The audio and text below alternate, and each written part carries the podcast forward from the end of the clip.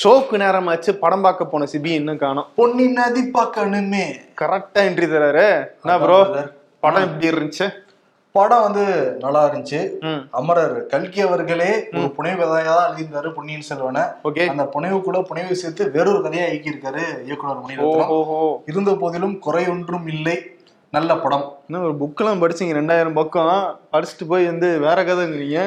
First half மட்டும் பொன் கல்கியில் இருக்கிற கதை வரும். செகண்ட் ஹாஃப்ல டோட்டலா வேற மாதிரி கதை தான் இருக்கு. புக்ல இருக்கிற கதைக்கு சம்மந்தம் இல்லாம தான் இருக்கு.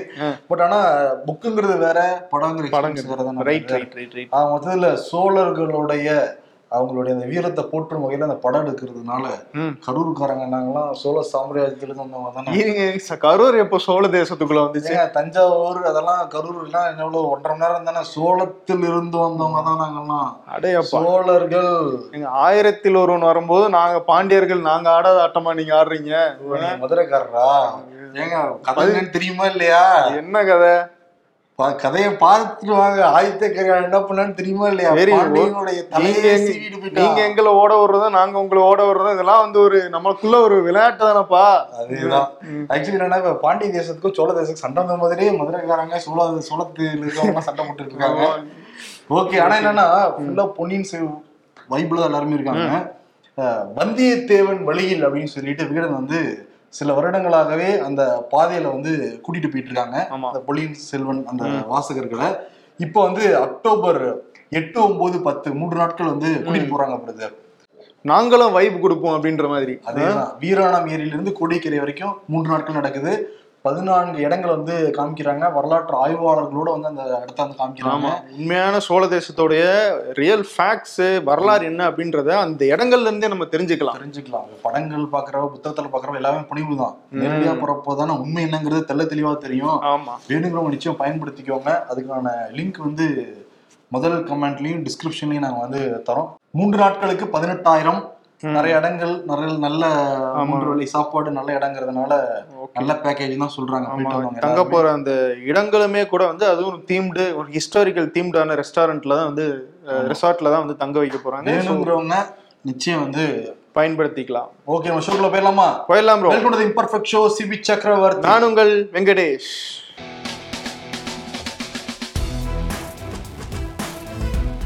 ஒரு பாட்டியோட வீடியோ இது பயங்கர வைரல் ஆச்சு. ஆமா. துளசி பாட்டி அப்படிங்கிற பாட்டி ரோஷக்கார பாட்டி. ஆமா கோவை அரசு பேருந்துல ஏறிட்டு நான் வந்து எனக்கு ஓசுலாம் நீங்க சொல்லுவீங்க நான் காசு கொடுக்குறேன் டிக்கெட் கொடுயா அப்படிங்கிற மாதிரி கேட்ட உடனே. அது பிஜேபியும் ஏடிஎம்கேயும் எடுத்து மாறி மாறி ஷேர் பண்ணிக்கிட்டு இருந்தாங்க. ஏன்னா பொன்முடி பேசுன அந்த ஒற்றை வார்த்தை இருக்க ஓசி அப்படிங்கிறத எடுத்துக்கிட்டாங்க அவங்க. அப்பவே வந்து இது ஐடி பண்ண வேலையா இல்ல உண்மையாலுமே இந்த பாட்டி கேட்டுச்சா? கரெக்டா கேமராலாம் இருக்கே நிறைய பேர் யோசிச்சுக்கிட்டு இருந்தாங்க. அதுவும் அந்த பாட்டி கிளம்பும் போதே அந்த கேமரா ஆன் ஆகுதுன்னு டவுட் கேட்டிருந்தாங்க. இது தெளிவுபடுத்திட்டாரு டிஎம்கேவை சேர்ந்த ராஜீவ் காந்தி. இது வந்து ஏடிஎம்கே ஐடிவிங்கை சேர்ந்த பிருத்திவிராஜ் பண்ண வேலை தான் அது. அவர் தான் பாட்டியை செட் பண்ணி கூட்டிட்டு போய் இந்த மாதிரி வீடியோ எடுத்திருக்காங்கலாம் சொல்றாங்க. நிறைய பேர் என்ன சொல்றாங்கன்னா வயசானவங்க எப்பயுமே இன்செக்யூரிட்டி இருக்கும் பிரதர். அவங்க எப்பயுமே பண பாக்கெட்ல இருந்து பணம் எடுத்து செலவே பண்ண மாட்டாங்க. ஆமா வியாபாரம் பேரம் பேசுறதெல்லாம் பயங்கரமா இருப்பாங்களே. எல்லாம் கேட்பாங்க. நம்மளாம் கேட்டிருக்கோமா? இங்க கே- அது பழக்கமே வந்து இல்லாம. அப்படிங்கிறப்ப வயசானவங்களுக்கு எப்பயுமே அந்த பணத்து மேல ஒரு இன்செக்யூரிட்டி இருக்கும். இவ்வளவு தூரம் பாட்டி கேட்க மாட்டாங்களே நிறைய டவுட் இருந்துச்சு அது தெளிவாயிடுச்சு கடைசியில. அதேதான். ஆனா என்னன்னா பொன்முடி பேசுனது என்னமோ நிறைய பெண்களுக்கு உள்ளுக்குள்ள மனசுக்குள்ள வந்து. குத்தி இருக்கு அதனாலதான் நம்ம ஒரு வீடியோ எடுத்து போட்டிருந்தோம். பொன்முடி சொன்ன ஸ்டேட்மெண்ட்டுக்கு பயங்கரமான சார் நம்ம வீடியோவிலே கிட்டத்தட்ட லட்சக்கணக்கான நேரில் வந்து பார்த்துருந்தாங்க ஐடி விங் பண்ணி செட் பண்ணி பண்ணியிருந்தாலுமே அந்த பாட்டி சொல்ல வர விஷயம் அப்படிங்கிறது சரியான விஷயம் தான் அவங்க வந்து ஓசின்னு சொன்னது தப்பு தான் அப்படிங்கிறது அந்த இடத்துல அவங்க கன்வே பண்றாங்கன்ற போது அதான் சரியான விஷயமா தான் இருக்கு இப்ப என்ன சொல்றாருன்னா பொன்முடி நான் ஏதோ விளையாட்டுக்கு ஓசின்னு சொன்னாங்க. அது என்னவா எவ்வளவு பெருசா ஆக்கிட்டு இருக்கீங்க அப்படின்னு சொல்லிட்டு டக்குன்னு பாடி லாங்குவேஜ் தானா? ஆமா. பண்ணையார் பாடி லாங்குவேஜ் தான். பன்னேரம் பால் லாங்குவேஜ் தான். ஃபர்ஸ்ட் ஸ்டார்டிங்ல சிரிக்கிற மாதிரி ஆரம்பிக்கிறார். கேஷுவலா ஆரம்பிச்சுட்டு அவர் அந்த கேள்வி கேட்டதை அதோட நிறுத்துங்க அப்படிங்கிறாரு பிரஸ்ஸை பார்த்து. ஸோ அவர் வந்து அந்த விஷயம் வந்து ஒரு பெரிய பிரச்சனையா இருக்குன்னு நினைக்கிறேன் கட்சிக்குள்ளேயே. எஃபெக்ட் வந்து வெளியே தெரியுது. ஏன்னா திமுக வந்து மகளிருக்காக நல்ல திட்டத்தை வச்சு நம்ம அடுத்தெல்லாம் ஆட்சி பிடிச்சிடலாம் அப்படின்லாம் வந்து இதை வச்சுதான் ஸ்கோர் பண்ணிக்கிட்டு இருந்தாங்க. கடைசியில அதை வச்சு அவங்க திருப்பி அடிச்ச மாதிரி அதேதான். ஒற்றை சொல்லுனால ரொம்ப கவனம் வார்த்தையில எப்பயுமே. அதேதான். ஆயிரம் வருடங்களுக்கு முன்பு எப்படி வந்து சோழ சாம்ராஜ்யத்துக்கும் பாண்டிய சாம்ராஜ்யத்துக்கும் சண்டை நடந்துட்டு இருந்துச்சோ அதே மாதிரி வந்து ஓபிஎஸ்க்கு இபிஎஸ்க்கும் சண்டை வந்து இந்த நூற்றாண்டுல முடியாது போலதான் தெரியுது. சேரருக்கும் பாண்டியருக்கும் இருக்கிற சண்டை மாதிரி இருக்கு நீங்க சொல்றது. அதேதான். ஏன்னா ஒரு சவுத்துல இருக்காரு இவர் மிடில் இருக்காருல்ல. சேரல்ல வருவாரா இல்ல சோளத்துல தான் வருவாரா இது சேரன்ல சரி, ஆனா brother, இந்த அரசியல்வாதிகளை கம்பேர் பண்ணி முன்னோர்களை வந்து எதுவும் சொல்லிட வேணாம். ஆமா. அவங்கள வந்து அவமதிக்கிற மாதிரி இருக்குது. சொல்லிடக்கூடாது. ஓகே என்னன்னா நீதிமன்றத்துக்கு தான் போயிருந்தாரு. ஓபிஎஸ் வந்து என்னன்னா இந்த வழக்கு முடியறது வரைக்கும் எடப்பாடி வந்து பொதுச் செயலரா பதவியேற்றுக்க கூடாது அப்படின்னு தடை விதிக்கணும்லாம் வந்து நீதிமன்றத்துக்கு போயிருந்தாரு. ஆமா. சென்மே சொல்லிட்டாரு. அவர் என்ன சொல்லிட்டாரு? இல்ல இல்ல எங்களுக்கு அந்த மாதிரி எந்த நிலைப்பாடு நாங்க எடுக்கவே இல்ல. வழக்கெல்லாம் முடிஞ்சதுக்கு அப்புறம் தான் அவர் வந்து நிரந்தர பொதுச் செயலாளர் மாதிரி நான் கொண்டு வர போறோம். வழக்கு நடக்கணுங்கிற மாதிரி தான் சொல்லியிருக்காங்க. ஏன்னா நவம்பர் மாசம் ஒத்தி வச்சுட்டாங்க நீதிமன்றம். ஆமா ப்ரோ இந்த தசரா ஹாலிடேஸ் எல்லாம் இருக்குல்ல நவம்பர் இருபத்தி ஒண்ணாம் தேதி வரைக்கும் இருக்கான். இருபத்தி ஒண்ணாம் தேதி அடுத்த விசாரணைக்கு வருது. எல்லா வழக்கையும் ஒண்ணா சேர்த்து பண்ற மாதிரி வந்து விசாரிக்கிறோம் அப்படின்னு சொல்லியிருக்காங்க. அன்னைக்கே வந்து ஒரு முக்கியமான தீர்ப்பு எதுவும் கிடைக்கும்ன்றாங்க. ஏன்னா உயர்நீதிமன்றம் வந்து ஒரு தீர்ப்பை கொடுத்துருச்சு. அதன் மேல இவங்க ஒரு பார்வையை செலுத்தி அது சரியா இல்லையா அப்படின்ற தீர்ப்பு மட்டும் தான் இன்னைக்கு கொடுப்பாங்கன்னு சொல்றாங்க. ஆனா கூட நீதிமன்றமே கொடுத்துச்சுன்னா கொடுக்கலாம் டக்குன்ட்டு பின்னாடி யாராவது வேலை பார்த்துக்கிட்டு இருந்தாங்கன்னா மேபி தள்ளி போட வாய்ப்பு இருக்குல்ல. அதுவும் அரசியல்ல எப்பயுமே வந்து பாத்தீங்களா இல்லையா. ஜெயலலிதா இறந்ததுக்கு பிறகு உடனே சொத்துக்குவி பழக்கல உடனே ஜட்மெண்ட் வருது. சசிகலா பதவி இருக்கிறதுக்கு முன்னாடி. அதேதான். அது எப்படி இவ்வளவு நாள் டெல்லி ஆச்சு டக்குனு அந்த டைம்ல வருது? வேற டெல்லியில வேற இருக்கு உச்ச நீதிமன்றம். பக்கத்து தெருதான் வேற அப்பா இங்க வாப்பானா பேச போறாங்க. ஐ மீன் வழக்கறிஞர்கள் வாதாடுவாங்கன்னு சொல்லுவாங்க. அதை தான் நீங்க சொல்ல வரீங்க. நல்லா புரியுது ப்ரோ நல்லா புரியுது. ஆனா சிவி சண்முகம் சொன்ன அந்த விஷயத்த ரொம்ப கவனமா வந்து எடுத்துக்க வேண்டியதா இருக்கு. என்னன்னா அந்த வழக்குகள்லாம் முடியிற வரைக்கும் நாங்க பொதுச் செயலாளர் தேர்தல் நடத்த மாட்டோம் அப்படின்னு இருக்காரு அப்ப அவர் சொன்ன முன்னாடி ஒரு விஷயம் சொன்னாரு. என்னன்னா இந்த ஒருங்கிணைப்பாளர் இணை ஒருங்கிணைப்பாளர் அப்படின்ற பதவிகள் பொதுக்குழுவுல ஒப்புதல் வாங்கப்படல. அதனால வந்து காலாவதி ஆயிடுச்சுன்னாப்ல ம். இவங்க சட்டப்படியே இடைக்கால பொதுச் செயலாளர் தேர்ந்தெடுக்கப்பட்டாரு. நாலு மாசத்துல தேர்தல் நடத்தி ஆகணும். இப்ப அவரே நாங்க வழக்கு முடியிற வரைக்கும் தேர்தல் நடத்த மாட்டோம் அப்படின்றாரு. நவம்பரில் நடத்த வேண்டிய தேர்தல் நடத்தலனா அப்ப அந்த இடைக்கால பொதுச் செயலாளர் அப்படிங்கிற பதவி காலாவதி ஆகுமா? அப்படின்னு ஒரு கேள்வி இருக்கு. இருக்கு. ஆனா இவங்க என்ன சொல்லுவாங்கன்னா அதான் நீதிமன்றத்தில் இருந்திருக்கே. அதனால எங்களால நடத்த முடியாம போயிடுச்சுன்னு சொல்லிட்டு அதுக்கு ஒரு லூப் பார்ப்பாங்க அப்படி. அப்படி அது அதுக்கு ஒரு வழக்கு. எடப்பாடியோட டீம் என்ன பண்ணுறாங்கன்னா அவங்க சட்டத்துல ஏடிஎம்கேடைய அவங்க பைலா அப்படி என்ன இருக்கோ அதுக்குள்ள ஒரு சின்ன சின்ன நுணுக்கம் இருக்குல்ல. அதை வச்சுதான் அப்படி அப்படியே போயிட்டு போயிட்டு உச்ச நீதிமன்றத்துக்கு போய் நின்றுட்டு இருக்கு. எனக்கு என்னன்னா இந்த சின்ன வயசுல கிரிக்கெட் விளையாட டீம் எடுப்போம்ல. வானம் பூமி சூரியன் நிலா அப்படின்னு போயிட்டே இருக்கும் தெரியுமா? அந்த மாதிரி நீ ஒரு வழக்கு போட்டா நான் ஒரு வழக்கு நான் ஒண்ணு போட்டா நீ வழக்கு அப்படின்னு சொல்லிட்டு எனக்கு அஞ்சு வருஷம் ஓட்டிடுவாங்கன்னு தோணுது. இப்ப இந்த வருஷத்துக்குள்ள முடியணும். ஏன்னா ரெண்டாயிரத்தி இருபத்தி நாலு ரொம்ப பக்கத்துல தானே இருக்கு. அடுத்த வருஷத்துல யாராவது கைக்கு போனா மட்டும்தான் பிஜேபி அவங்க நினைக்கிறத சாதிக்க முடியும். இப்படியே போயிட்டு இருந்துச்சுன்னா சின்னத்துக்கு கையெழுத்தெல்லாம் போடணும்ல அதெல்லாம் யார் போடணும்னு தெரியணும்ல. ராமஜெயம் கொலை வழக்க மறுபடியும் தூசி தட்டி விசாரிக்க ஆரம்பிச்சிருக்காங்க. எஸ்பி ஜெயக்குமார் தலைமையில நாற்பது பேர் கொண்ட குழு வந்து இறங்கி பல்வேறு நபர்கள்ட்ட தொடர்ந்து விசாரணை மேற்கொள்றாங்க.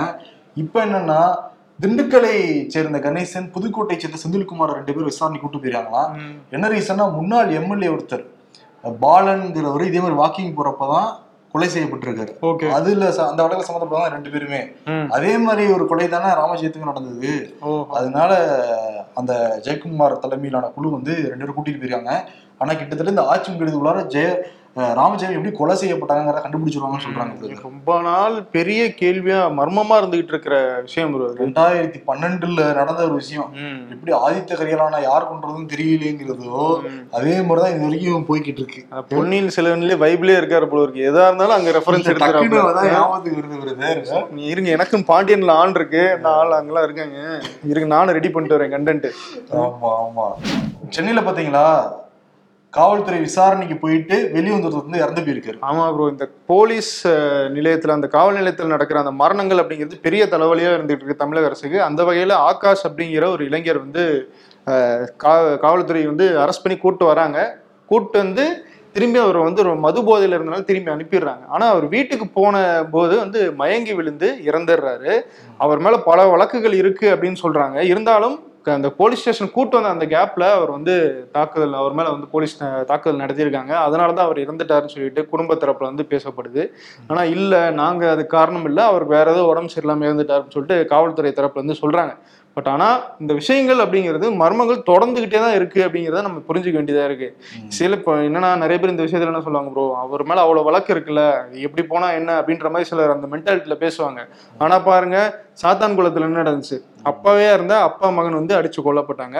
சோ இந்த வழக்குகள்ல எப்படிப்பட்ட மனிதரா இருந்தாலும் காவல்துறை கட்டுப்பாடோட இருக்கிறது அப்படிங்கிறது ரொம்ப அவசியம். அதை நம்ம வலியுறுத்தணும் போன முறை சட்டமன்றம் நடந்துட்டு இருந்தப்பதான் அந்த மெரினாவில் வந்து ஒருத்தர் குதிரை சவாரி செய்வர் வந்து கொலை செஞ்சாங்க. கடைசியில முதல்வரே மாறி மாறி இருந்தாரு சட்டசபையிலேயே. அதனால இந்த மாதிரி லாக்அப் டெத்துங்கிறதே கூடவே கூடாது. ஆனா இங்க லாக்அப் டெத்து கிடையாது. வந்து லாக்அப்ல நடக்கல. ஆனா வெளியே நடந்திருக்கு. ம். ஆனா பாப்போம் இந்த விசாரணை உண்மை என்னங்கிறது தெரியும். ஆமா. சென்னை உயர்நீதிமன்றத்துக்கு இப்போதைக்கு பொறுப்பு தலைமை நீதிபதியா டி ராஜா அப்படிங்கிறவர் தான் இருக்காரு ஒரு நீதிபதி. ஆனா வந்து முழு நேர நீதிபதியா ஒரு தலைமை நீதிபதியை நியமிக்கணும் அப்படின்ற முடிவு வந்து போயிட்டு இருக்கு. அதுக்கு வந்து கொலீஜியம் ஒரிசாவினுடைய உயர்நீதிமன்ற தலைமை நீதிபதி எஸ் முரளிதர் அப்படிங்கிற நீதிபதியை வந்து பரிந்துரை பண்ணியிருக்காங்க. அவரை வந்து சென்னையுடைய தலைமை நீதிபதியாக ஆகிறதுக்கான வாய்ப்பு இருக்குது அப்படின்னு சொல்கிறாங்க என்னென்னா அவர் தமிழ்நாட்டை சேர்ந்தவர். இங்கே சென்னை மயிலாப்பூரில் விவேகானந்தா காலேஜில் தான் படிச்சுட்டு அப்படியே படிப்படியாக முன்னேறி வந்து டெல்லி நீதிபதி நீதிபதியாகிறாரு அதுக்கப்புறம் வந்து பஞ்சாப் இப்படி பல நீ உயர்நீதிமன்றங்களில் நீதிபதியாக இருந்து கடைசியில் ஒரிசாவுடைய தலைமை நீதிபதியாக இருந்திருக்காரு ப்ரோ இப்போ அவர் வந்து அடுத்த தலைமை நீதிபதியாக வர்றதுக்கான வாய்ப்பு ரொம்ப அதிகம். ஸோ என்னன்னா தமிழ்நாட்டை சேர்ந்த ஒருத்தர் இங்க திரும்பி வந்து ஒரு தலைமை நீதிபதியா ஆகுறது அப்படிங்கிறது கொஞ்சம் ரேரான விஷயம் தான் ஒரே மாநிலத்தை சேர்ந்த ஒருத்தரை வந்து தலைமை நீதிபதியா போற வழக்கம் வந்து ரொம்ப கம்மி. ஸோ அந்த வகையில் இது ஒரு ரேரான விஷயமா விஷயம். தமிழக அரசியல்ல ஏன்னா முக்கியமான முடிவுகள் டக்குன்னு கோர்ட்டுக்கு போவோம் கோர்ட்ல யார் தலைமை நீதிபதியோ அவங்க தான் வந்து முடிவெல்லாம் ஆமா யார் யார் விசாரிக்கணுன்றது கூட அவங்க தான் வந்து. சொல்லுவாங்க. இன்னொரு மேட்டர் என்ன இதுக்கு முன்னாடி ஒரு தலைமை நீதிபதி இருந்தாங்க. மனசாட்சி இப்படிதான் தீர்ப்புலாம் சொல்லிட்டு இருந்தாங்க. சர்ச்சைக்கான ஆமா. அதனால அது நீதிபதிங்கிறவரு தமிழ்நாட்டு அரசியல மிக முக்கியமான ஒரு நபர் தான் அது. மோடி வந்து குஜராத் தலைநகர்ல இருந்து மும்பை வரைக்கும் அந்த வந்தே பாரத் எக்ஸ்பிரஸ் வந்து இன்னைக்கு திறந்து விட்டுருக்காரு. அப்படியே அந்த இதுல அந்த வந்தே பாரத் எக்ஸ்பிரஸ்ங்கிறது கிட்டத்தட்ட 150 கிலோமீட்டர் வேகத்துல போகும்னு சொல்றாங்க. அப்படியே தண்ணி கிளாஸ் வச்சா கூட தழும்பாதான் டெஸ்ட்லாம் பண்ணி பார்த்துருப்பாருன்னு நினைக்கிறேன். அவர் அதெல்லாம் பண்ணாம தெரியல. போட்டோ ஷூட்டு தான் நிறைய வந்து போஸ்ட் கொடுத்துட்டு இருந்த மாதிரி எனக்கு தெரிஞ்சிச்சு. அது ஃபர்ஸ்ட் குரு அவரு. எல்லா இடத்துலயும் முதல்ல போட்டோ ஷூட் அப்புறம் வந்து அவர் பண்ற அப்படி. ஓஹோ அது வேற வந்து சொல்லியிருக்காரு. விமானத்துல போறதை விட எனக்கு இந்த இந்த வந்தே பாரத் ரயில்ல போறது ரொம்ப பிடிச்சிருக்கு. ஃபிளைட்ல போறவங்க இதுல போய் பாருங்க அப்படிங்கிறாப்புல. சரி அப்புறம் எதுக்கு வந்து அவ்வளவு கோடி கொடுத்து விமானம் சரி அந்த? ட்ரெயினை வந்து ட்ரெயின் ஒண்ணு விலைக்கு வாங்கிக்க வேண்டியதான் ஃபிளைட் வாங்கின மாதிரி. ஆமா ஆமா. சரி பாருங்க இவங்க ட்ரெயின்ல போக ஆரம்பிச்சிட்டாங்க ஃபிளைட்ல போக ஆரம்பிச்சிட்டாங்க. யா- ராகுல் காந்தி எப்படி நடைபெறாம போயிட்டு இருக்காரோ அதே மாதிரிதான் காங்கிரஸ் உடைய அந்த வளர்ச்சியுமே நடைபயணத்துல தான் வந்து போய்கிட்டு இருக்கு போல இருக்கு. ஒன்னும் பெருசாலாம் அவங்க ஸ்டெப் எடுத்து போற மாதிரியே தெரியவே இல்லை. அசோக் கெலாட்டுங்கிற ஒரு பிம்பத்தை தான் முன்னாடி நிப்பாட்டி இருந்தாங்க ஒரு சில நாட்கள்ல காட்சியே மாறிடுச்சு. உண்மையிட்ட ஒரு கட்சியில் இருப்பாரா இல்லையாங்கிறது தெரியாத அளவுக்கு கூப்பிட வச்சுட்டாங்க மணிக்கு ஒரு முறை வந்து யாரு வேட்பாளர் அப்படிங்கறது வந்து மாறிக்கிட்டே இருக்கு. ஆமா நேத்து வந்து திக்விஜய் சிங் வாங்கியிருந்தாரு பிரதர். வாங்கிட்டு நாளைக்கு நான் வந்து மனு தாக்கல் செய்ய போறேன்னு சொல்லி இன்னைக்கு சொல்லி இன்னைக்கு வந்து மனு தாக்கல் செய்ய போறேன்னு சொல்லி தருமாறு ஆமா. ஆனா இன்னைக்கு என்ன சொல்லிட்டாருன்னா நான் வந்து யோசிச்சு பார்த்தேன். மல்லிகார்ஜுன கார்கேக்கு என்னுடைய ஆதரவு அதனால நான் வந்து வேட்புமனு தாக்கல் செய்ய போறது இல்லைன்னு சொல்லியிருக்காரு. இந்த சைடு வந்து இவர் வேற சசி தரூர் சசி தரூர் அசோக் கெலாட்டு போட்டி இருந்துச்சு. அதுல திடீர்னு திக்விஜய் வந்தாரு. திக்விஜய் விளங்கினதுக்கு அப்புறம் இப்ப சசி தரூர் மல்லிகார்ஜுன கார்கே ரெண்டு பேரும் போய் வேட்புமனு தாக்கல் பண்ணியிருக்காங்க. அது போக திருப்பதி அப்படின்றவரும் வந்து வேட்புமனு தாக்கல் செஞ்சிருக்காரு. இப்போ வந்து வேட்புமனு தாக்கல் செய்யறதுக்கான நேரம் முடிஞ்சிருச்சு. ஆனா இதுக்கப்புறம் அக்டோபர் எட்டாம் தேதி வரைக்கும் அந்த வேட்புமனுவை வாபஸ் வாங்குறதுக்கு டைம் கொடுக்குறாங்க இப்போ. தேர்தலில் கூட இத்தனை நாள் கேப் யாருக்குமே கொடுக்க மாட்டாங்க. ஒருவேளை வந்து சசி தரூர் எப்படியா பேசி இல்ல இன்னொருத்தர் திருபாதியை பேசி நீங்க வந்து விலகிக்கங்க. வந்து தேர்தல் நடத்துறது காங்கிரஸ்க்கு வந்து ஒரு அவமானமான விஷயம். ரொம்ப வருஷமா நம்ம அப்படி நடந்ததே கிடையாது. நடந்திருக்கிறதுக்கு அப்புறம் நடக்கவே இல்லை. ஆனா இப்பதானே ஜனநாயக முறை தேர்தல் நடக்கும் நடத்திட்டு போக வேண்டியதுதானே. ஆனா என்னன்னா அரசியல் ஆலோசகர்கள் அரசியல் வல்லுநர்கள் என்ன சொல்றாங்கன்னா ராகுல் காந்தி இந்த தலைவர் போட்டியிலிருந்து விலகினார்ல. இந்த டிசிஷனுக்கு எதிர்காலத்துல மிகப்பெரிய வருத்தப்பட போறாருன்னு தான் சொல்றாங்க. காங்கிரஸ் கட்சியே ஒன்றும் இல்லாமல் போக போகுதுங்கிற மாதிரி தான் தலைவர் சண்டை வச்சு எதிர்காலம் கணிக்கப்படுது காங்கிரஸோட எதிர்காலம். ஒரு அரசியல் எதிர்காலம் அவர் வந்து. ஜாலியா இருக்காரு. இரு காலின் இடையிலே உரசும் பூனையை வாழ்க்கை போதும் மதடா அப்படின்னு சொல்லிட்டு அவர் வந்து வாக் போயிட்டு இருக்காரு வாக்கு போய்கிட்டு இருக்காரு. கட்சி என்னன்னா எனக்கு என்ன? நான் வந்து வாக்கு புறா அவருமே செல்ஃபி எடுத்துட்டு ஜாலியா இருக்காரு மனுஷன். ஆமா. ஸோ சோனியா காந்தி பிளான் என்னன்னா மல்லிகார்ஜுன கார்கே வந்து தலைவராக்கணும் அப்படின்ற தாட் அவங்களுக்கு இருக்கு. மீதி வேட்பாளர்கள் எல்லாரையும் வாபஸ் வாங்க வைக்கிறதுக்கான முயற்சியும் இனி நடக்கும்னு சொல்றாங்க. எவ்ரி நைட் பிரெயின் மீ அழு அழு வாழ்க்கையை நினைச்சு அழு. இந்த நேரத்துல தான் எல்லாம் தோணும். நிம்மதியா தூங்குறது இல்ல அது படிச்சோம்னு வச்சுக்கோங்களேன் அதான் அந்த நெகட்டிவ் தாட்டே வராது. எப்பா ரெண்டாயிரம் பக்கம் படிச்சிட்டாருங்க எத்தனை தடவை சொல்லுவாரு நானும் பாக்குறேன். ரெண்டாயிரத்தி இருபத்தி ரெண்டு நடந்த ஐந்து மாநில தேர்தலில் பாஜக முன்னூத்தி நாற்பது கோடி தேர்தல் செலவாக செஞ்சிருக்கான் பிரதர் நமக்கு சேவை செய்ய எதுக்கு இவங்க இவ்வளவு செலவு பண்றாங்க? அவ்வளவு ஆசைதான். இது லாஜியான கேள்வியா இருக்குல்ல? அதானே. எக்ஸ்கியூஸ் மீ பாண்டிச்சேரி எந்த தேசத்துல வரும். முன்னாடிலாம் வாத்தியாருக்கு பயந்து பள்ளிக்கூடம் போக மாட்டோம். இப்பெல்லாம் வாத்தியார் பயந்து பயந்து பள்ளிக்கூடத்துக்கு வராரு. ஆமா. பொன்னியின் செல்வன் என்ன நடந்துச்சோ இல்லையோ ட்விட்டர்ல பேஸ்புக்ல எல்லாமே பாண்டிய நாட்டு மக்களுக்கும் சோழ நாட்டு மக்களுக்கும் சேர நாட்டு மக்களுக்கும் சண்டை நடத்திட்டு இருக்கு. சேர நாட்டுல தான் உட்காந்து வேடிக்கை பார்த்துட்டு இருக்காங்க. அடிச்சு காட்டுங்க அப்படின்ற மாதிரி. அதே மாதிரி தான் அடிச்சு காட்டிட்டு இருக்காங்க ஓபிஎஸ் சிபிஎஸ் ஏன்னா அந்த பொன்னியின் செல்வன் ஃபீவர் இருக்கனால பெரிய பழுவேட்டர் சின்ன பழுவேட்டர்னே கொடுத்துடலாம். ஓபிஎஸ் சிபிஎஸ் யார் பெரிய பழுவேட்டர் சின்ன பழுவேட்டர் அவங்களே முடிவு பண்ணிக்கலாம் முடிவு முடிவு பண்ணிக்கிட்டோம் ஆனா மாத்தி மாத்தி வந்து அண்ணன் அண்ணன் மாறி மாறி சொல்லிக்கிறாங்க. அண்ணன் எடப்பாடி அவர்கள் அப்படிங்கிறாரு அவர் அண்ணன் ஓபிஎஸ் அவர்கள்ன்றாங்க. நாங்க ரெண்டு பேரும் இணை பிரியாத நண்பர்கள் அண்ணன் மாதிரிலாம் பேசிக்கிட்டு இருந்தாங்கல்ல. படத்துல வர பெரிய பழுவேட்டர் சின்ன பழுவேட்டர் மாதிரி. பட் ரியல் அப்படி இல்லாம அதனால இந்த வாடம் ரெண்டு பேருக்கு கொடுத்துட்டு ஓகே. ஸோ வந்து நிறைய செய்வோம். வந்தியத்தேவன் வழியில் யார் யாரெல்லாம் பயணம் செய்யணும்னு ஆசைப்படுறீங்களோ அதுக்கான லிங்க் டிஸ்கிரிப்ஷனுக்கு வந்து பயன்படுத்திக்கோங்க. நாளை சந்திப்போம். நன்றி வணக்கம். இந்த குதிரையில ஏறி போங்க ப்ரோ காத்துக்கிட்டு இருக்கு. குதிரை எங்கே? சோழ வீரர்கள் எங்கே? அடி கேட்டே போங்க வந்துருவாங்க.